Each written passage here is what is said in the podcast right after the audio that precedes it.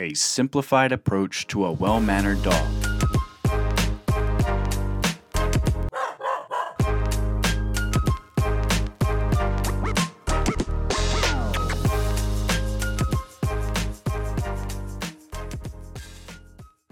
This is Leah. Thanks for joining me.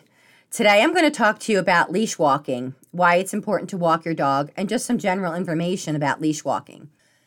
For those of you who have a fenced yard, that's great, but you know, it's not a substitute for leash walking your dog.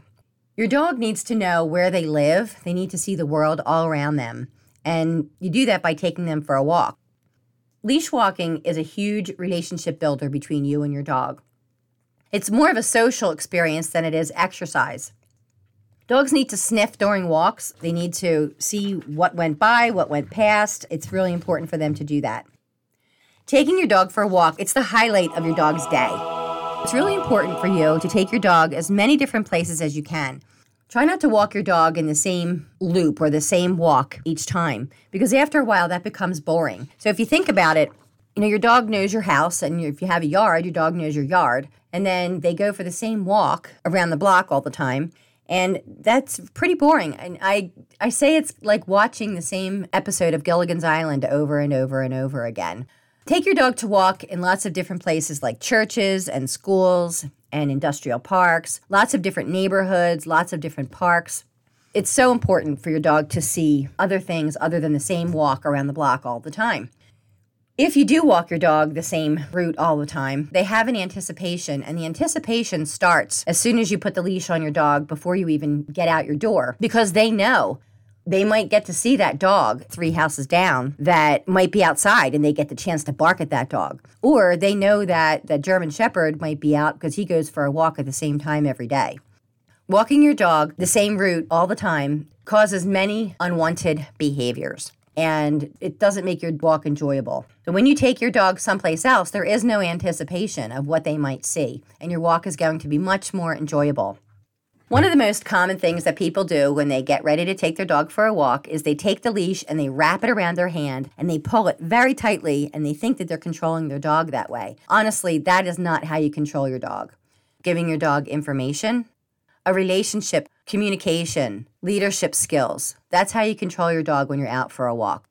There's also a concept that people seem to think that you need to have your dog walk right next to you there are two ways to walk your dog loose leash walking, which is casual, and then there's heel, which means I want you to walk right next to me wherever I go, and you're not allowed to sniff or do anything but walk right next to me. Your walk should be made up of both, not all of one or all of the other. Heel is not easy for dogs to do, and it can be challenging for owners to learn and practice to perfect it. If you have your dog heeling the entire walk, they don't get to sniff anything, and that's not as enjoyable as loose leash walking. So, when you take your dog out for a walk, make sure you split it up. Sometimes you let your dog heel, and sometimes you let your dog loose leash walk. It's my opinion that your dog needs to know where you are. That to me is the most important thing that my dog knows where I am and cares where I am. So, I let my dog walk in front of me, next to me, behind me, as long as my dog knows where I am. But if I ask my dog to heel, then I expect her to walk right next to me in the heel command, in the heel position, right next to me. Heel is a command that means walk next to me, just like sit means sit and down means down. When you leave your house with your dog, be prepared. You are a team, and your dog is counting on you to make good decisions on his or her behalf.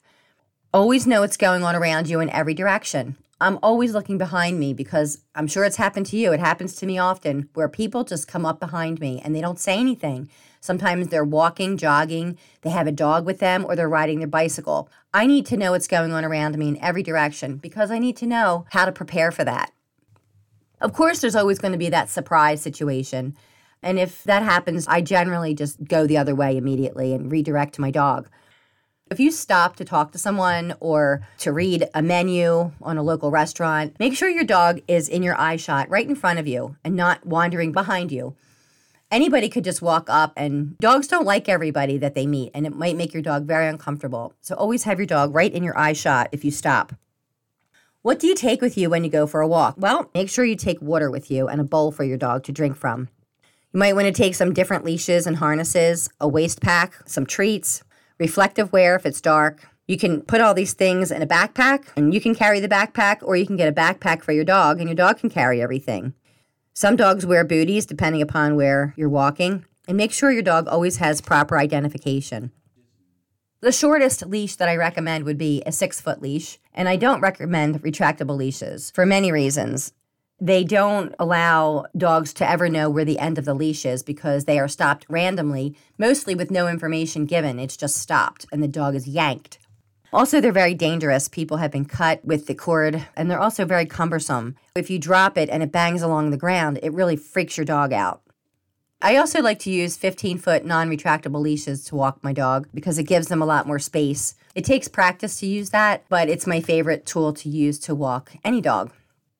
If you're walking your dog in the summer, please be mindful of the heated pavement and the streets.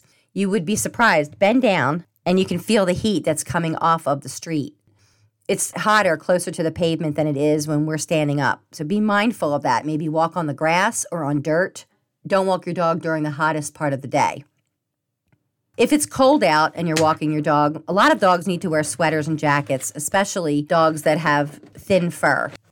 You can spray the bottom of your dog's feet with Pam cooking spray, and that'll help the dogs from getting the snow stuck in between their paws.